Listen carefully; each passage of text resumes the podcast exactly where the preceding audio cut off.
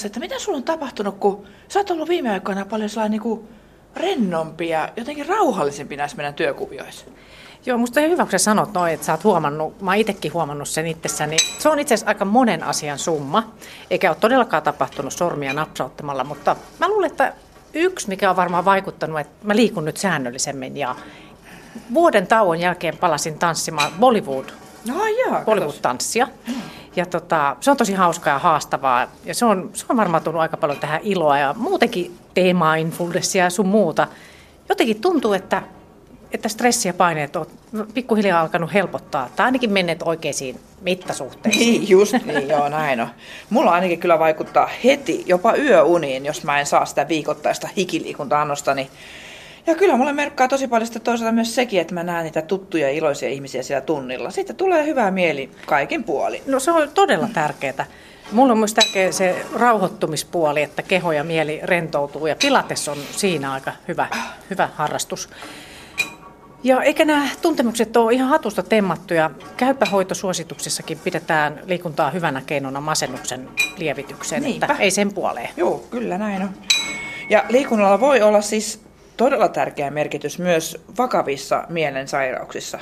Ihan niin kuin yksinkertaisesti just, että kun liikkuu, nukkuu paremmin, elämä pysyy paremmin tasapainossa. Joo. Mikko nimittäin sairastui skitsoaffektiiviseen mielialahäiriöön yhdeksän vuotta sitten ja hän kertoo kohta, miten urheileminen kavereiden kanssa tuo iloa ja jaksamista elämään. Hmm. Tosi hienoa. Hanna puolestaan romahti työuupumuksen ruuhkavuosien ja avioeron vuoksi niin aloitekyvyttömäksi, että ei voinut edes kuvitella liikkumista, vaikka aikaisemmin oli ollut aktiivinen liikunnan harrastaja. Ensin Hanna haki apua psykoterapeutilta ja ryhtyi sitten pienin askelin harrastamaan liikuntaa niin, ettei kuitenkaan halunnut ottaa siitä paineita. No toi on just tärkeää, mm-hmm. että ei kannata ottaa itselleen stressiä liikkumisesta, no jos on jo niin kuin valmiiksi voimaton. Mä niin tiedän ton tunteen. No. Kaverit onneksi vetivät ensin Hannan sinne salibänditreeneihin ja Jouka auttoi sitten Hannaa purkamaan stressiään. No hyvä. Mä tapasin psykofyysiseen psykoterapiaan erikoistuneen Kirsi Valastin, jonka monet muuten muistaa huippuurheilijana. Kyllä.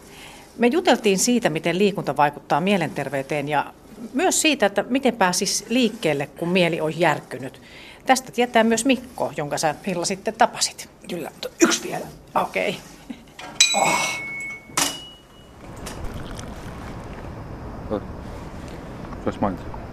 Onko se laktoositon Mä luulen, että mä otan musta. Joo, ei tarvitse olla laktoosta. Hei kiitos, tähän on mahtava. Sä tarjoat kahvit. ja mulla on tässä aina puistossa kahvit mukana. Mut okei, joo. Niin, sä olit silloin tosiaan kuntosalilla ja sanoit, että, että sulla on liikunnalla on suuri merkitys sun elämällä, niin voiko sä vähän kuvaitella, mitä kaikkea se sulle merkitsee, että sä pääset treenaamaan? No tietenkin fyysistä hyvää oloa ja sit siihen liittyy hyvin paljon sosiaalista meininkiä, tapaa kavereita, käy läpi arjen asioita ja perusasioita. Sitten tietenkin se on niin kutsua omaa aikaa, pääsee perheruletista hetkeksi pois, jos näin voi sanoa. Ja sitten unenlaatu paranee hyvin paljon sillä, että urheilee. Mm. Ja sitten se on, siis se on tosi kivaa etenkin mailapelit. No miten tota noin, niin sulla todettiin noin yhdeksän vuotta sitten tällainen öö, kaksisuuntainen mielialahäiriö ja sitten toisaalta myöskin skitsofrenia. Että aika rankka diagnoosi. Joo, tai se on papereissa lukee skitsoaffektiivinen mielialahäiriö. Mutta mulla se on ollut kyllä, on ollut siis ääniharhoja, aika ärsyttäviä ääniharhoja, mutta sitten se on ollut aika masennuspainotteinen kuitenkin. Ja olen muutama maniankin saanut kokea. Että, mutta siis ei se, se oli silloin aika kova pala silloin aluksi, mutta siis se on melkein unohdettu jo. Että ei se tota, tällä hetkellä pössissä on tosi hyvä. Mm. No, jos mennään niihin aikoihin, kun sulla todettiin, tai, tai oikeastaan ennen sitä jo, niin millaisia oireita sulla alkoi tulla? Ää, tutut kaverit, ketkä on siis mun hyviä ystäviä, niin puhuu musta tosi ilkeitä asioita ja ne on tosi ihmeellisissä paikoissa, mihin ihminen ei edes mahu. Ja sitten mä alan etsimään niitä ja sitten mä mietin kaikkia salaliittoteorioita, että ne soittelee mun puhelimella, jossa vaikka puhelin on mun hallussa ja kaavailee jotain mun päämenossa, mutta ne ei ole hirveän pitkäkestoisia, että ne on noin puolisen tuntia yleensä ehkä päällä se. Ja silloin mä itse aina havahdun siihen, että nyt mä oon etsinyt ihmisiä esimerkiksi oudoista paikoista, niin mä oon itse mennyt aina päivystykseen ja sitten saanut apua tosi hyvin siihen sitten. Mitä pahimmillaan sulle on tapahtunut näiden harhojen kanssa? No se oli siis tosi ikävä kokemus, että meillä oli vähän semmoinen ylilyönti poikien reissu niin kuin jo lähtiessä vähän hehkutettiin sitä liikaa ja käytettiin hyvin reilusti alkoholia. Ja siis ulkomailla oli? Ulkomailta Espanjassa tosiaan oltiin. Sitten siinä alkoi tosiaan nämä harhat olla aika vahvoja jo täällä Espanjan päädyssä. Ja kaverit sitten huomas kyllä, että tämä ei ole nyt kondiksessa, mutta ei nekään oikein tiennyt, että mikä tilanne on. Ja sitten ne sai mut lentoon, missä oli Bremenissä välilasku. Ja sitten lentokoneessa mä tilttasin aivan totaalisesti, että mä vaan olin melkein tajuttomana. Ja sitten tota, ja harhat oli tosi vahvoja ja sitten mut vietiin Saksassa Bremenissä sairaalahoitoon ja sitten avavaimo ja äiti tuli sitten pelastamaan mut sieltä sitten jonkin ajan kuluttua. Hmm. Mutta niin kuin sä sanoit, että nyt sulla on semmoinen hyvä pössis, kaikki toi on niin kuin takanapäin, että, että tuota, sä voit paljon paremmin tällä hetkellä. Kyllä, siis tällä hetkellä voisin sanoa, että erinomaisesti, jos nyt niin voi voida. Mutta olen siis tosi tyytyväinen elämäntilanteeseen ja henkiseen hyvinvointiin. Ja tosiaan kaikki on erittäin mallikkaasti. Mahtava kuulla. Mikä merkitys sun mielestä sitten just liikunnalla on ollut tässä kaikessa? Että, että okei, sä harrastit jo ennenkin näitä, ennen kuin sulla tuli tämä diagnoosia, ennen kuin sä sairastuit, mutta mikä nyt tässä, kun sä oot sairastanut niin näin rajua psykoosiperäistä sairautta, niin tuota, miten, miten liikunta nyt on sua auttanut? Se menee aika käsi kädessä, että myös se, että kun voi hyvin, niin silloin se liikunta tulee ehkä itsestäänkin siihen hyvin paljon mukaan. Ja sitten taas, kun jos vointi on huonompi, niin liikunta jää silloin, että se on niinku, että se ei ehkä ihan lähde silleen, että kun alkaa voimaa huonosti, niin että sä vaan tsemppaisit itse alat, alat liikkumaan, niin se ei välttämättä toimi niin se voi joka kerta. Se on va- tosi vaikeaa. Että mä luulen, että mä en ole siinä ehkä jopa onnistunut silloin alkuvaiheessa, kun meni tosi huonosti. Että kun liikunta jää aika rajustikin pois. Ja, niin tota, nyt ei ole ollut semmoisia pitkiä jaksoja liikkumatta. Niin pitkä, että on, kesällä tulee ehkä, tai tulee liikuttua eri tavalla, sanottaisiko näin. Onko sillä joku merkitys, että hikoileksä silloin liikkuessa hengästytkö? Koska jotenkin tutkimuksessa on todettu, että, että se ikään kuin vielä enemmän erittyy silloin näitä mielihyvähormoneja, kun oikein painaa menemään. No kyllä mä ainakin joka kerta kun mä liikun, niin hikoilen. Mä hikoilen jo ilman liikuntaakin. Niin, niin, niin. Tota, niin ja hengästyminen tapahtuu mulle tosi helposti. Että, että mä en, en ole varmaan ikinä liikkunut, että mä en hengästyisi ja hikoilisi että mä en tiedä siitä sitten. Mutta siis kyllä se, ja unenlaatu se vaikuttaa tosi paljon, että pääsee. Ja sitten se pitää ajattaa vielä sillä että liian myöhään ei kannata mun tapauksessa urheilla, koska se vie se unen saatio heti sen jälkeen aika hankalaa. Et siinä voi mennä pari, kolme tuntia suurin piirtein ennen kuin siinä on vähän, mä luulen, että adrenaliinia ja mieli on vielä siinä liikunnassa, niin sitten uni ei tule hirveän nopeasti. Niin, mutta sitten kun se taas tulee, niin se on hyvin, hyvin paljon parempaa. Niin, että tähän sanotaan kaikille, että ei kannata niin. liian myöhään illalla urheilla, jos meinaa niin saada jossain kohtaa vielä unen päästäkin kiinni. Mutta kiva kuulla, että se on vaikuttanut siihen unen laatuunkin. Oletko huomannut sitten, että jos et sä nyt pääse muutaman päivän liikkumaan, niin mitä sulla sitten tapahtuu? No, en mä niin addiktoitunut siihen urheiluun kyllä että muutama päivä vielä menee, mutta kyllä se huomaa sitten, mä luulen, että alkaa väsyttää, jos sanotaan kaksi viikkoa menisi, ettei urheile ollenkaan, niin silloin vaikuttaa kyllä varmaan siihen unenlaatuun. Ja, ja sitten sit se ehkä myös, myös kun on sellainen drive päällä, että sä oot liikkunut paljon, niin sitten jos sulla tulee se pitkä tauko, niin se voi olla niin kuin hankalampi päästä taas siihen juonesta kiinni. Et se lasku tapahtuu aika nopeasti siinä niin kuin mielessä. Että, tota, että se, mä luulen, että semmoinen kolme, kolme kertaa, neljä kertaa viikossa on mulle aika hyvä.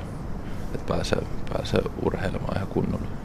Miten tämä liikkuminen ja urheileminen, se, että sä oot hyvä niin monessa jutussa siinä urheilussa, niin En mä vaikut... sanonut, että mä olisin hyvä. No mä vähän luulen, että sä, kun sä niin paljon kuitenkin harrastat. No, se on sä... tietenkin kenen vertaa.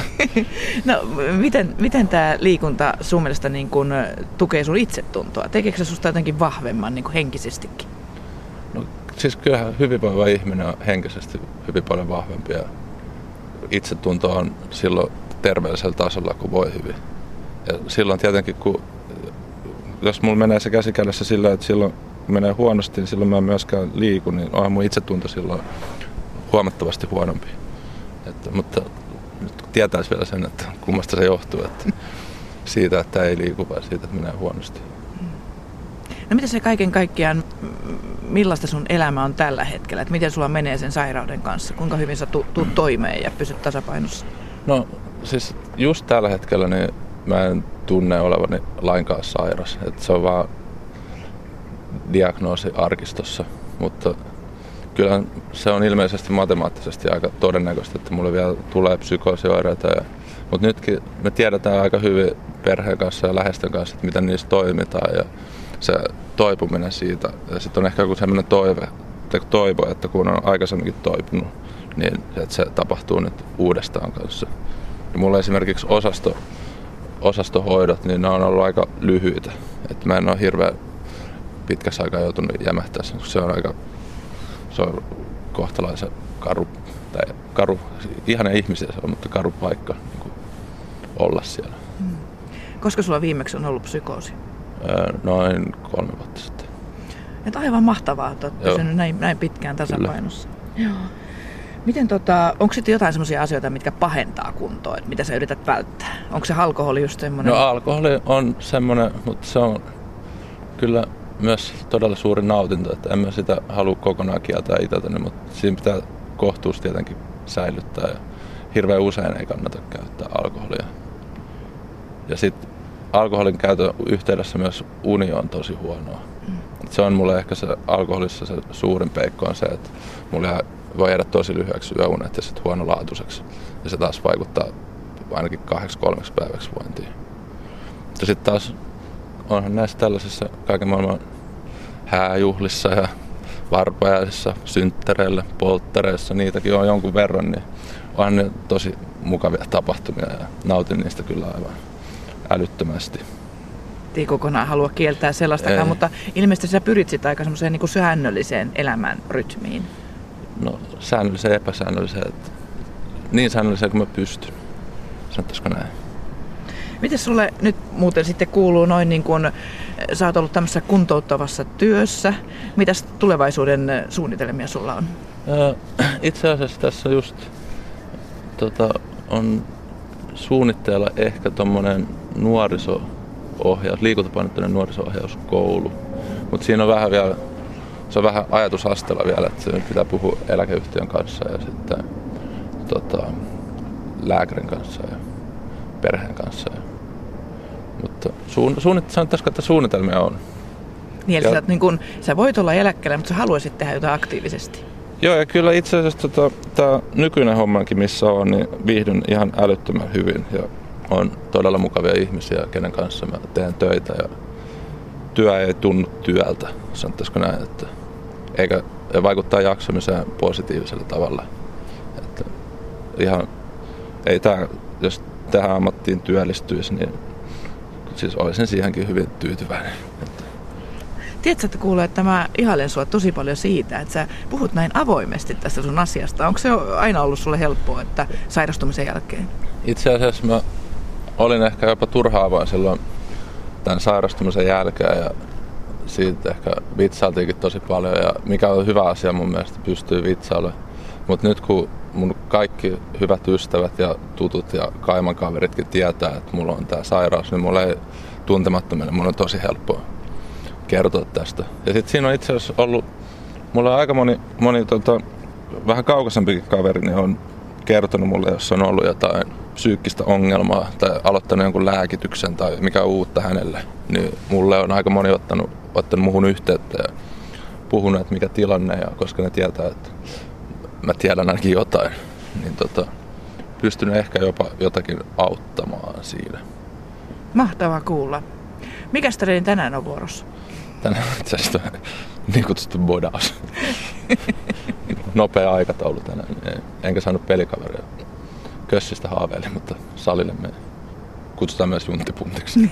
junttipuntti, jossa syke kohoaa ja hiki lentää. Ei siinä tule syke niin kovaksi, se on junttipunttia. Ja, tota, se, on, se on vaan semmoista se on äijäilyä. No mutta hauskaa sellaista ja hei, jatketaan no. tätä kahvinjuontia. Oli kiva, kun keitit kahvit Joo, meille. Kiitos.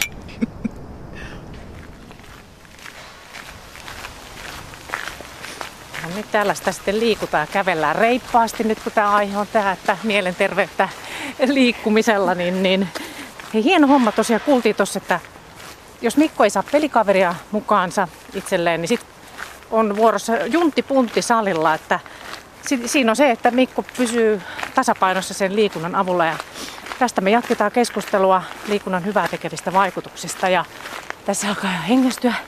Mutta Kirsi Valasti, sä oot erikoistunut psykofyysiseen psykoterapiaan ja oot myös kestävyysjuoksija ja menestynyt kilpaurheilija, niin, niin mitä mieltä sä oot tämmöisestä liikunnan käyttämisestä lääkkeenä mielenterveysongelmiin? No liikunnan näytöt hyvinvointiin, mielen hyvinvointiin, niin on mahdottoman hyvät ja niitä tutkimustuloksia saadaan yhä enemmän ja enemmän.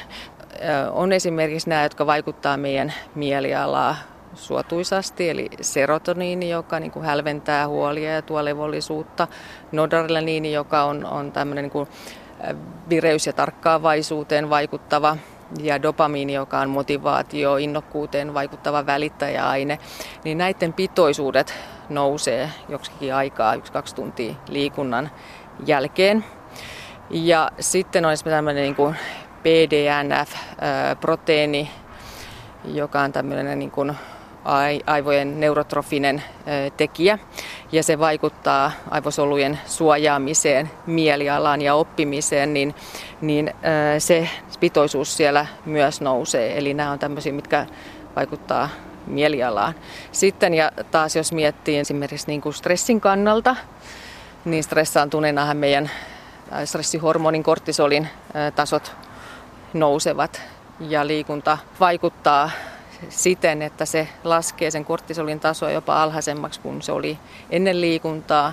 Ja myös niin, että säännöllinen liikunta tekee, että kun meille tulee stressaava tekijä, niin meidän kortisolitasot ei enää nousekaan niin korkealle kuin olisi normaalisti noussut. Tavallaan ikään kuin voisiko sanoa stressin sietoon vaikuttaa. Se siellä auttaa niin kuin uusien aivosolujen syntymiseen ja ennen kaikkea näitä niin kuin eri aivojen osa-alueiden yhteyksien niin kuin vahvistumiseen. Ihan huikeeta. Niin, niin. ja sitten tota, eli yhtä lailla sen stressin kannalta se, että siellä on hippokampus, että otsalohko, jotka on yhdet tämmöiset stressijärjestelmän niin kuin, ylilyömistä jarruttavia tekijöitä, niin tämän mantelitupankkeen, joka meillä käynnistää tämän korttisolin niin kuin, nousun tai mantelitumakke on se meidän tämmöinen niin varoitusjärjestelmä, että se lähtee siellä reagoimaan ja sitten lähtee kortisoli nousemaan. Niin mantelitumakkeen ja hippokampuksen ja tämän, tämän tota, otsalohkon väliset yhteydet sen liikunnan avulla vahvistuu. Eli alkaa tapahtumaan semmoista niin tunteen säätelyä, alkaa tapahtua, että hei mun ei tarvitsekaan tähän reagoida näin. Eli se lähtee niin kuin ikään kuin toimimaan niin kuin sujuvammin. Et esimerkiksi tässä mantelitumakkeessa on meidän tämmöinen niin kuin tunnemuisti ja semmoiset niin kuin tunteet, jotka on meidän niin kuin kehossa tallentuneina, niin näihin se yhteys. Ja sitten jos ajattelee otsalohkoa, joka on tämmöinen meillä kykyn ajatella analyyttisesti ja, ja estää niin kuin näiden tunteiden ylireagointia, niin on ymmärtävät että jos näiden välinen kommunikaatio toimii, niin, niin. niin sitten, se sitten lähtee. Joo, kone pelaa Kone hyvin. pelaa. Huikeatahan se on, mutta mikälainen liikunta sitten vahvistaa just tämmöistä psyykkistä oloa ja saa hormonit liikkeelle? No sanotaan, että, että tota, aivojen toiminnan kannalta olisi kolme kertaa viikossa 45 minuuttia suht reippaalla sykkeellä tehtävää liikuntaan riittävä ja siitä eteenpäin ei olisi näyttöä siitä, että se siitä olisi hyöty, joskaan ei siitä ole haittaa. No sitten taas se, että on näitä on erilaisia niin kuin määritteitä, että muisti, muisti vaatii voimaa ja jatkuvaa tekemistä, puhutaanko sitten kunto, kuntoliikunnasta vai minkälaisesta sitten halukaan. Sitten taas stressi vähenee 20 minuutissa 2-3 kertaa viikossa tehtävää. Keskittyminen vaatisi 30 minuuttia.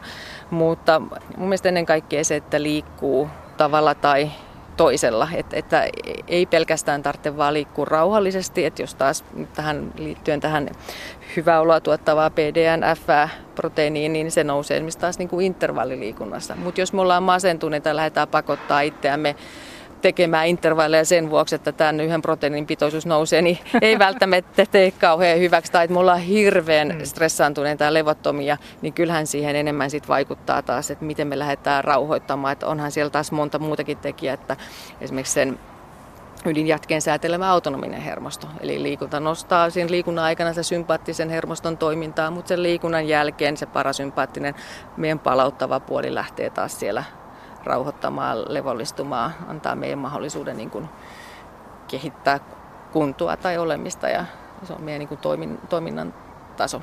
Mm. Ja tuossa kun mä hörähdin, niin mä en niin kuin sitä, että tarkoittaa, että masennus se on vakava paikka, mutta sitä just, että jos rupeaa ajattelemaan jotain proteiineja, jotain näitä tämmöisiä niin. mantelitumakkeita liikkuessa, niin en tiedä, onko se käynyt niin.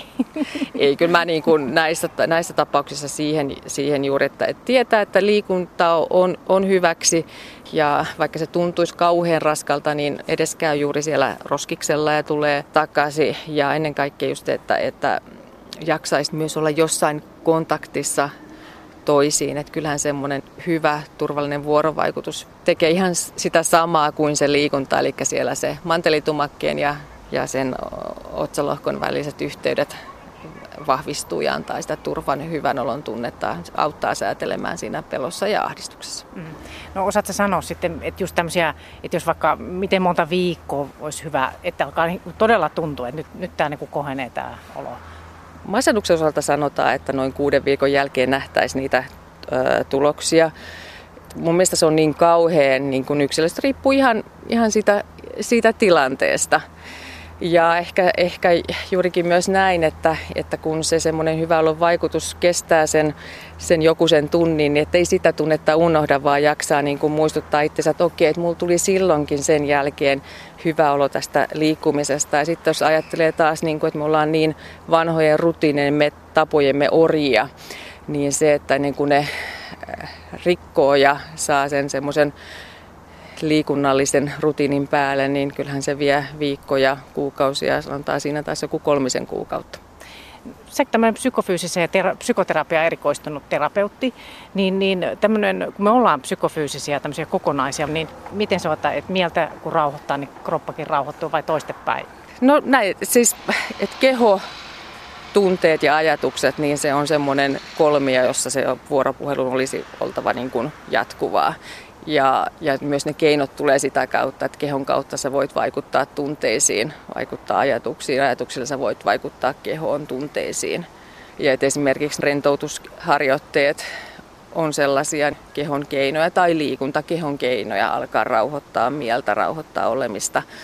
Rauhoittavat ajatukset, hei mulla ei ole mitään hätää, nyt on nyt, on ajatuksen keino, keino rauhoittaa. Ja sitten esimerkiksi tuoksut ja musiikki menee suoraan, äh, suoraan tunteisiin. Mitä mieltä sä oot sitten tämmöisestä liikunnan vaikutuksesta just tämmöiseen itsetuntoon?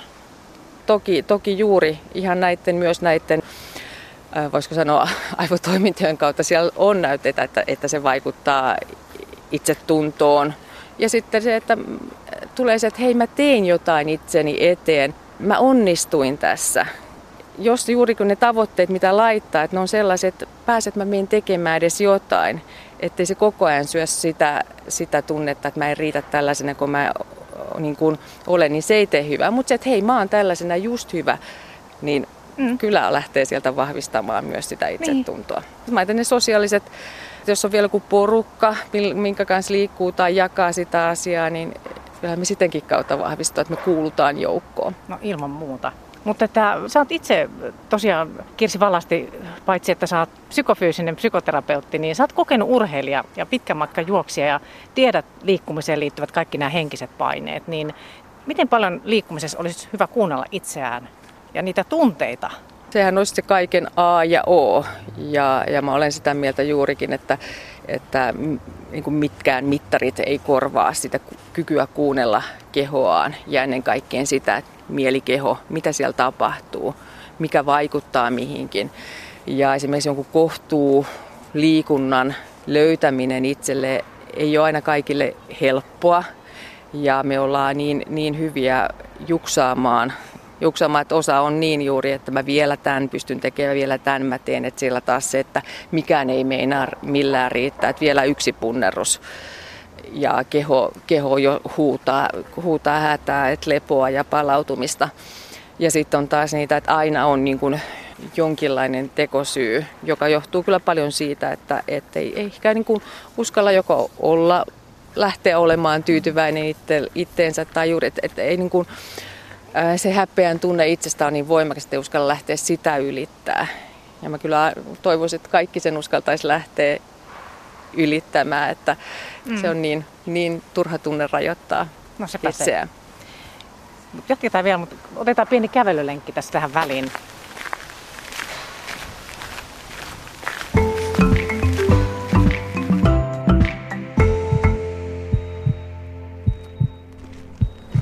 No niin Sanna, täällä me kävellään sun ruokatunnilla polulla. Kiva pieni metsikkö löytyi tästä aika läheltä sun työpaikkaa. Jutellaan siitä, millaiseen uupumus- ja stressitilaan sä elämässäsi jouduit ja miten sä siitä sitten siitä romahduksestasi toivuit. Kerrotko tähän ihan alkuun tai kuvailetko, että miten raskaaksi sun elämä niin kuin pahimmillaan meni?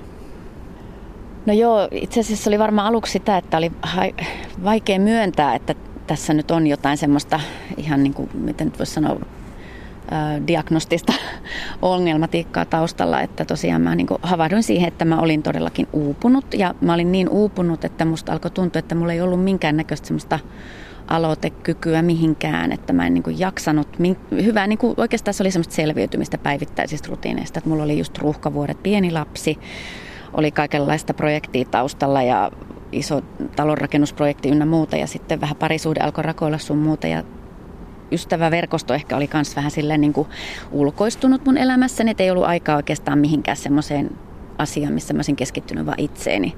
Ja se, että mä olisin ylipäätänsä jaksanut siihen, niin siinä oli niin suuri kynnys, että mä olin oikeastaan aika pohjalla. Mun päivä oli aika pimeätä, kun mä ajattelen näin jälkikäteen, että se oli vaan sitä selviytymistä. Ja tota, sitten oikeastaan siinä sitten ratkesi semmoiset isot elämänkuviot, eli tuli ero ja mä vaihdoin työpaikkaa ja pikkuhiljaa sitten varmaan rupesin tajumaan, että mä en niin selviä tästä ilman jonkin tyyppistä apua ja sitten tota, mä ihan aluksi hakeuduinkin ihan semmoiseen, että mun piti saada semmoista ihan psyykkistä backupia jonkun, jonkun ammattilaisen kanssa, että mä kävin keskustelemassa ihan tämmöisen psykoterapeutin kanssa ja hän rupesi sitten oikeastaan varmaan mua nostaa sieltä pohjalta.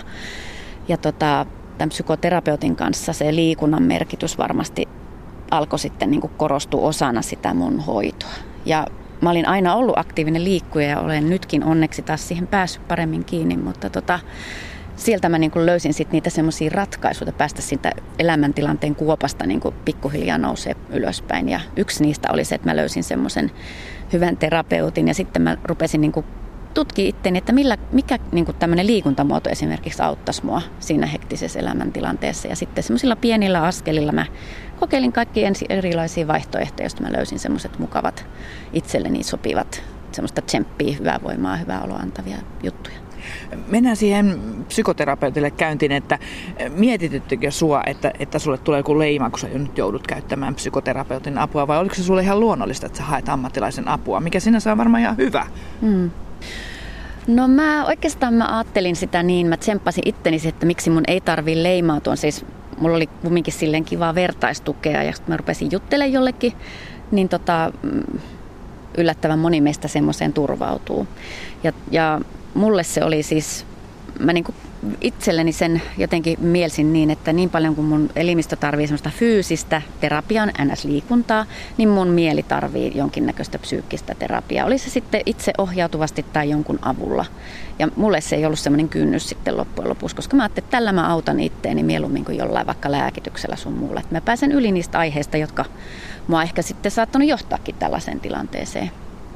Ja äh, niin sulle sitten avautui just tämä, että sä rupesit miettimään sitä liikuntaa, joka oli ilmeisesti ollut sun elämässä ihan aktiivista ennen tätä. Mihin sä loppusit Joo. yhtäkkiä silloin? No se varmaan jäi siihen pisteeseen, kun mä rupesin keskittyä liikaa muihin asioihin kuin omaan itseeni. Eli mä ajattelin aina ensisijaisesti mun lapsen tai perheen tai pyykinpesun, ruoanlaiton sun muut. Et täytin päiväni kaikilla muulla, mutta en itseni huomioimisella.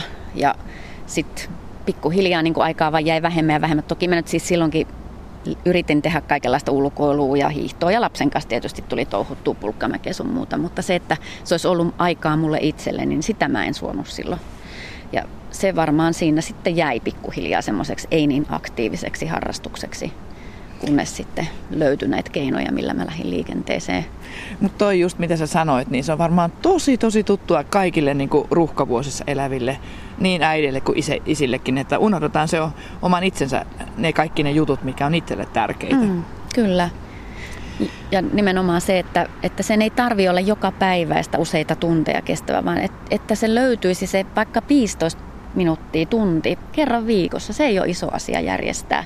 Sen voi tehdä jollain lailla järjestelyillä, mutta tota, uupumuksessa se varmasti on sellainen, se, että ylipäätänsä jaksaisi ruveta tällaisiin projekteihin, niin se vaatii kyllä ihan jonkun muun kuin oman itsensä aloitetta. Että siinä pitää olla sitten sellaisia ihmisiä, jotka vähän niin kuin ehkä työnii jonnekin suuntaan tai nostaa sieltä pohjalta tai mahdollistaa asioita, joita itse jaksa ruveta toteuttaa. Niin, kun sitä aloitekykyä ei oikein ole siinä kohtaa.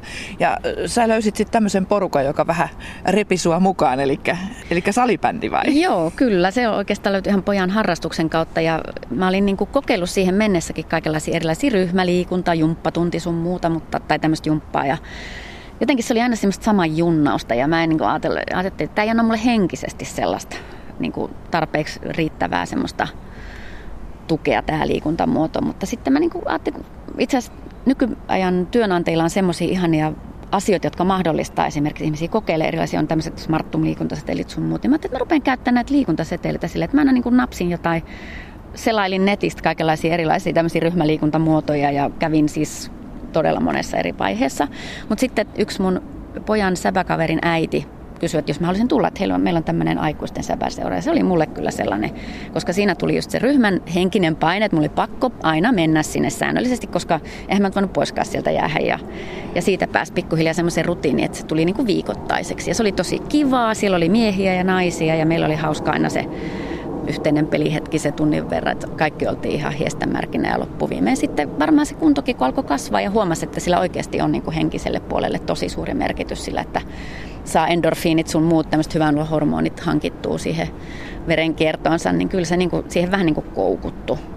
Mut ja, t- niin, ja tähän on ihan tutkimuksessakin todettu, että kun hikoilee hengästyy ja vielä kivassa porukassa, niin se on ihan siis todettu tämmöisen esimerkiksi masennuksen hoidossa. Ihan käypä hoitosuositus on myöskin sitä mieltä, että tämä tekee hyvää ihmiselle. Ja mm. sä sitten koittan tällä tavalla. Joo, joo, varsinkin kun se löytyy semmoisilla pienillä askelilla, että siitä ei tullut semmoinen ahdistava pakkopulla, että mun on pakko, koska mun, muuten minun masennus syvenee tai joku muu uupumus pahenee.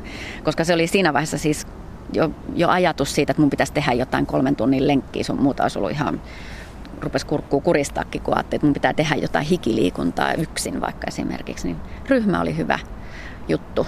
Mutta sitten toinen, mitä mä niin löysin, oli se, että kun mä koen, että just nimenomaan se ei riitä, että sä pidät sen lihakset ja verenkierron ja ynnä muun tämmöisen puolen kunnossa on se, että kyllä niin kuin se henkisen tämmöisen voimavarojen lataaminen on ihan yhtä tärkeää kuin sen fyysisen tämmöisen.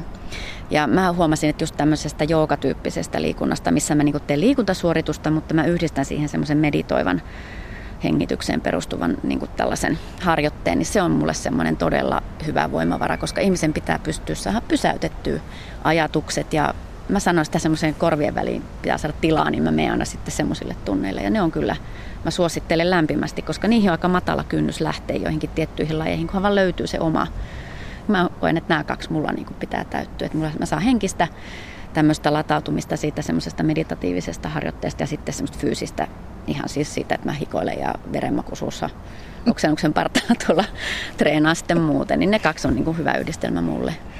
Kiva kuulla toi just, että sulla on niinku sekä että ja se, että sä puhut tässä että tilaa sinne korvien väliin, se on aika, aika kuvaava tota, sanonta, että tosiaankin tulee sitä väljyyttä ja sitten löytää itsestään niinku niitä voimavaroja, jotka siinä stressissä on ikään kuin supistunut niin, että ei edes tajua mitä kaikkea niinku vaan tekee stressaantuneena ja väsyy ja näin. Että tota, hyvä sanota toi tilaa korvien väliin. Mitenkä sä nykyään sitten viikkotasolla liikut, että, että onko sulla joku tietty ohjelma vai meetkö enemmän fiiliksen mukaan? Öö, no kyllä mä varmasti vähän niin kuin sekä että. että kyllä mä pyrin tekemään niin, että mulla on ne pari semmoista viikoittaista säännöllistä semmoista, just toinen on se säbä ja sitten toinen on tämmöinen tämä meditatiivinen puoli, eli tämmöinen yin jooga, tai mä vähän vaihtelen aina niitä, mihin mä menen, niin tota, kyllä mä pyrin pitämään, se on niin semmoinen mun itseni kanssa tehty sopimus, että mun pitää pitää niistä kiinni. Tai jos mä en pääse niille vaikka jonkun työesteen takia, niin mä sitten haluan, että mulla on kumminkin ne kaksi kertaa viikossa sovittu itseni kanssa, että mä teen jotain. Ja musta on oikeastaan, mä oon löytänyt sitten toisen tämmöisen hauskan itsemotivoivan jutun on se, että kun mä aika paljon joudun työkseni matkustelee ulkomailla esimerkiksi, niin tota, öö, mä otan aina lenkkarit mukaan sinne. Ja mä aina niin kuin ajattelin, että okei, että minkälaisen pääkaupungin puistossa mä lenkkeilen tällä kertaa. Että se on niin kuin mulle sellainen kanssa hauska, että nyt mä oon niin kuin Eiffelin tornin ympäri tulee liikkeeltyä muutamia kertoja. ja viimeksi on tehnyt Central Parkissa New Yorkissa lenkkeilyä Mahtavaa. ja tällaista näin. Niin se on niin semmoinen hauska, ihan siis elämyksellinen puoli siinä, mutta että jollain keinolla pitää vaan saada se tsemppi itselleen. Ja nyt kun mä oon lähdössä taas työmatkalle, niin kyllä ne lenkkarit sinne lähtee mukaan, koska mä en pääse niille mun viikoittaisille rutiinitunneille. Ja sulla kuule silmät loistaa ja sä oot kauhean pirteen oloinen, että nyt sä oot ihan selvästi sieltä kuopan pohjalta tullut ylös ja voit ihan silmin nähden hyvin. Kyllä, siis ehdottomasti elämä alkaa olla semmoisessa kuosissa, että arki sujuu ja, ja voin hyvin kieltämättä, että mulla on niin tosi hyvä fiilis ja mä tiedän, että se urheilu antaa mulle ihan mielettömän hyvän flown ja, ja sen niin avulla jaksaa pitkään, kun muistelee, että millainen fiilis se on se flow siellä. Että kun osaa vaan löytää ne omat elementit. Että kelle se voi olla vaikka, niin että löytää jotain hyvää musiikki, jonka sykkeellä lähtee vaikka sauvakävelyllä ja ajattelee vaikka, että kun mä jaksasin vaikka viisi minuuttia lähteä tai käyn roskiksilla ja yhtäkkiä se lenkki venyykin 45 minuuttia, niin ne on sellaisia, pienin askelin pitää vaan olla armollinen itselle, että pääsee eteenpäin. Mutta takaan ja alleviiva, että jos sen liikunnan jostain löytää, niin varmasti olo kohentuu, jos on sellaisessa tilanteessa, että tuntuu, että ei enää ole niin kuin mihin ulospääsyä elämäntilanteessa. Suosittelen.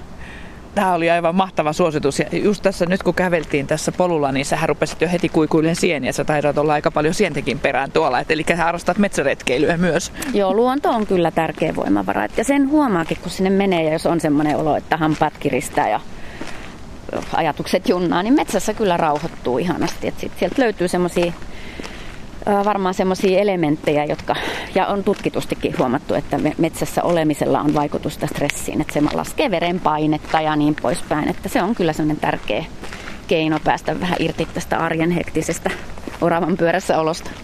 No mutta nythän me päästiin vähäksi aikaa sun työpaikalta irti tänne kivaan puistikkoon ja tänne polulle. Kiitos sulle Sanna ja oikein mukavaa työpäivän jatkoa, mutta myöskin jatkoa elämässäsi.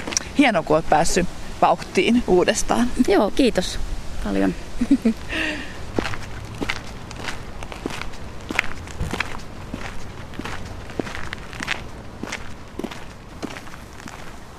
Tosi hyvältä kuulosti, että Sanna tosiaan pääsi tämmöisestä aloitekyvyttömästä olosta eteenpäin pienin askelin ja oikeasti kokee nyt semmoisia yes ja flow tunteita. Ja me puhutaan tässä nyt edelleen liikunnan vaikutuksista mielenterveyteen. Psykofyysiseen psykoterapiaan erikoistunut Kirsi Valasti sä oot kokenut urheilija ja tiedät, miltä liikunta tuntuu monella tasolla, niin miten sä kannustaisit aloittamaan liikunnan, jos on tosi apea ja voimaton olo, että lähtötaso on nolla? Pienin askelin, mutta mitä sitten se pieni askel on? Ja sitten se, että kun me ei meinata millään lähteä hyväksymään sitä, sitä pieniaskelta, ehkä siinä suurimmaksi osaksi on sitten niin kuin se estenä, että meillä on tämmöisiä ajatusvääristymiä, joista esimerkiksi joko tai on yksi esimerkki ja hyvin tyypillinen esimerkki, että mun täytyy tehdä joko se tai sitten mä en tee ollenkaan.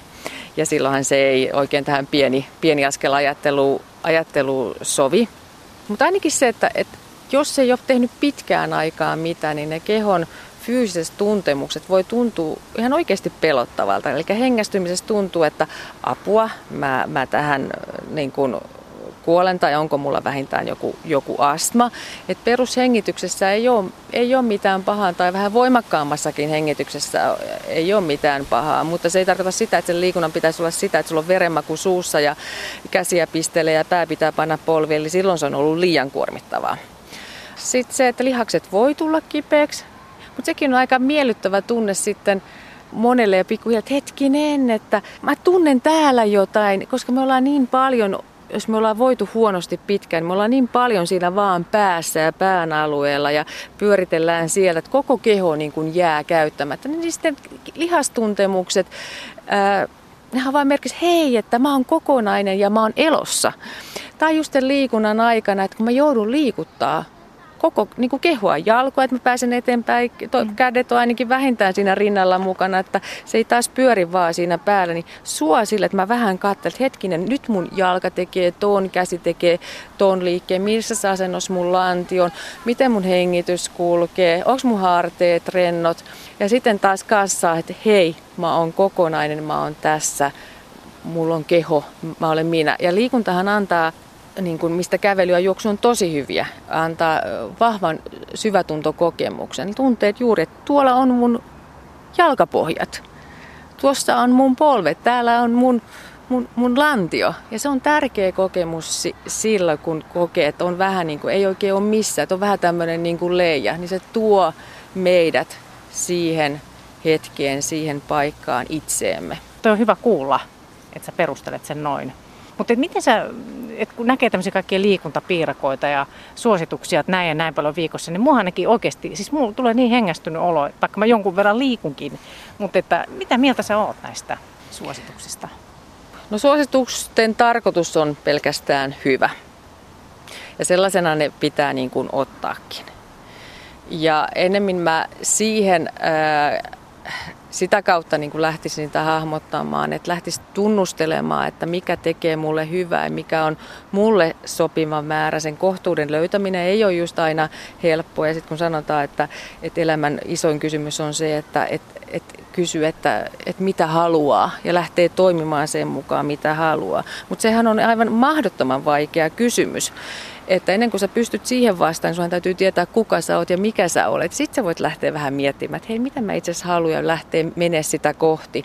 Niin mun samalla lailla tässäkin juuri, että hei, että, että näin musta tuntuu tämä liikunta, voiko mä antaa vaikka mahdollisuuden vähän kokeilla tai, tai rohkeasti vaan mennä ja nämä ensimmäiset hetket tuntuu aika kauhealta, mutta koska se on myös keholle vähän stressitila, joku, joku liikunta pitkään ajan jälkeen, mutta sitten sen huomaa, kun keho lähtee tottumaan ja, ja myös vähän jopa kuntotekijät nousee, niin se ei olekaan enää niin, niin semmoista stressireaktiotakaan aiheuttava ja plus, että lähtee niitä, niitä miellyttäviä tuntemuksia sen jälkeen tulemaan, niin lähtee pääsemään siitä kiinni. Mutta se, että aika äh, vähäinen määrä riittää ja ei niin kuin ne ei ole jotain sellaisia ne, ne suositukset, että, että, että ne on pakko tehdä tai sitten lyö täysin läskiksi. Se antaa enemmän ehkä mun mielestä sitä, että meillä on monta eri tapaa pitää itsestämme hyvältä myös liikunnan saralla.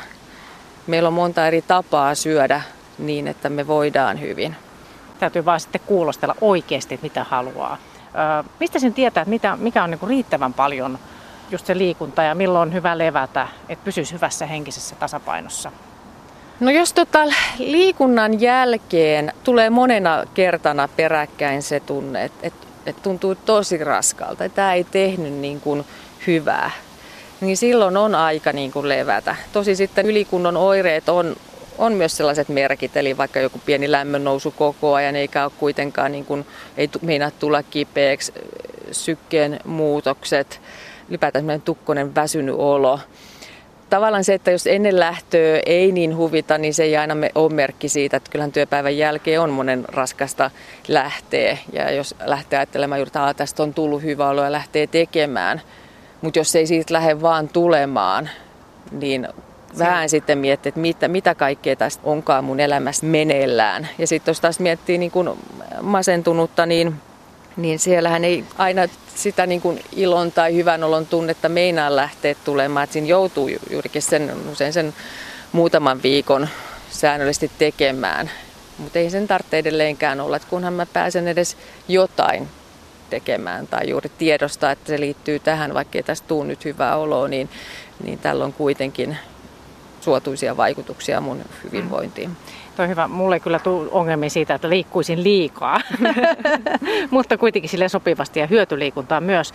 Mutta mm, Kirsi Valasti, niin miten paljon itse tämmöisenä niin kilpaurheilijana ja, ja kokeneena kestävyysjuoksijana, niin miten paljon sä tarvit liikuntaa itse, jotta sä pysyt tämmöisessä kokonaisvaltaisessa tasapainossa? Että niinetkö sä vielä vimmatusti kilometrejä? no en siihen nähden, mitä se oli silloin hu- huippuaikoina. Että tota, en kaipaa sitä aikaa, mutta myös nautin siitä ajasta suunnattomasti. Mutta liikun hyvin säännöllisesti, melkein, melkein päivittäin ilman ohjelmaa, ilman että kirjoitan yhtään mitään ylös, hyvin, hyvin fiilispohjalta, mutta pidän mä huolta, että, että mä tartten sitä lihaskuntoa. Se antaa mulle just tämmöisen vahvan voimakkaan olon, vaikuttaa mun, mun juoksuasentoon. Huomaan ihan mahdottomat vaikutukset siihen, että esimerkiksi jos mulla on joku isompi juttu töissä aamulla, niin mä käyn mielellään sitä ennen tekemässä treenin. Ja muutenkin mä tykkään kyllä aamun liikunnasta, että mä oon vireää, oma työ on intensiivistä, hyvin vahvaa läsnäoloa vaativaa, niin, niin että mä olen skarppina, terävänä, annan itsestäni, minkä pystyn, on, on, on vahvana siinä vuorovaikutuksessa, niin, niin on senkin vuoksi tärkeää pitää siis kokonaisvaltaisesti huolta itsestäni, mutta ihan yhtä lailla siis mä pidän huolta unesta, mistä toivoisin, että kaikki muutkin pitäisi huolta, että riittävä uni, että ei se, että liikun, liikun, liikun, niin, niin. jos uni on jäänyt, tai, mm. tai just, että kyllä mä syön hyvin, hyvin terveellisesti, joka ei tarkoita taas jotain, niin kuin, että mä laskisin, laskisin jotain, että hyväksyvästi, mutta tiedän myös, mikä on ruoka ja minkälainen ruoka tekee mulle hyvää. Hyvä. Lähdetkö, lähdetkö nyt lenkille sitten perään heti? Itse asiassa ajattelin lähteä.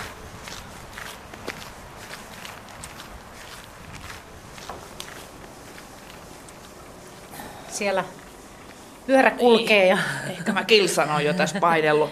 Niin. Vaikka epäliikkumisesta on kyllä todellakaan kannata tehdä pakkopullaa. Vai pitäisikö sitä tässä kohtaa sanoa, että pakko liikuntapiirakkaa? no juu, se on oikeasti niin, että kokonaisuus ratkaisee. Ja se, että oikeasti kuulostelee, mikä tuntuu hyvältä ja mitä milloinkin tarvitsee, eikä, eikä siis vertaile muihin, vaan tekee ihan oman mielen mukaan, eikä ainakaan tunne huonoa omaa tuntoa, jos jää jotain tekemättä. Että pienin askelin se Sannakin lähti liikkeelle. Kyllä näin on. Tasan ei käy onnella, että mä antaisin vaikka mitä, jos mä saisin vielä juosta. Mutta onneksi nyt on tanssitunnit näillä operoiduilla jaloilla vielä onnistuu ja tätä punttia on kyllä ihan pakko nostaa tässä iässä. Miten toi pakkosana siihen nyt lipsahti kaiken tämän jälkeen? Oho, oho, niin, tästähän me puhuttiin. No okei, okei. Mä nostan näitä puntteja sitten ihan vapaaehtoisesti, koska mä tarvitsen tätä. Just noin. Mä taidan vähän ottaa täällä pallojumppaa. 음.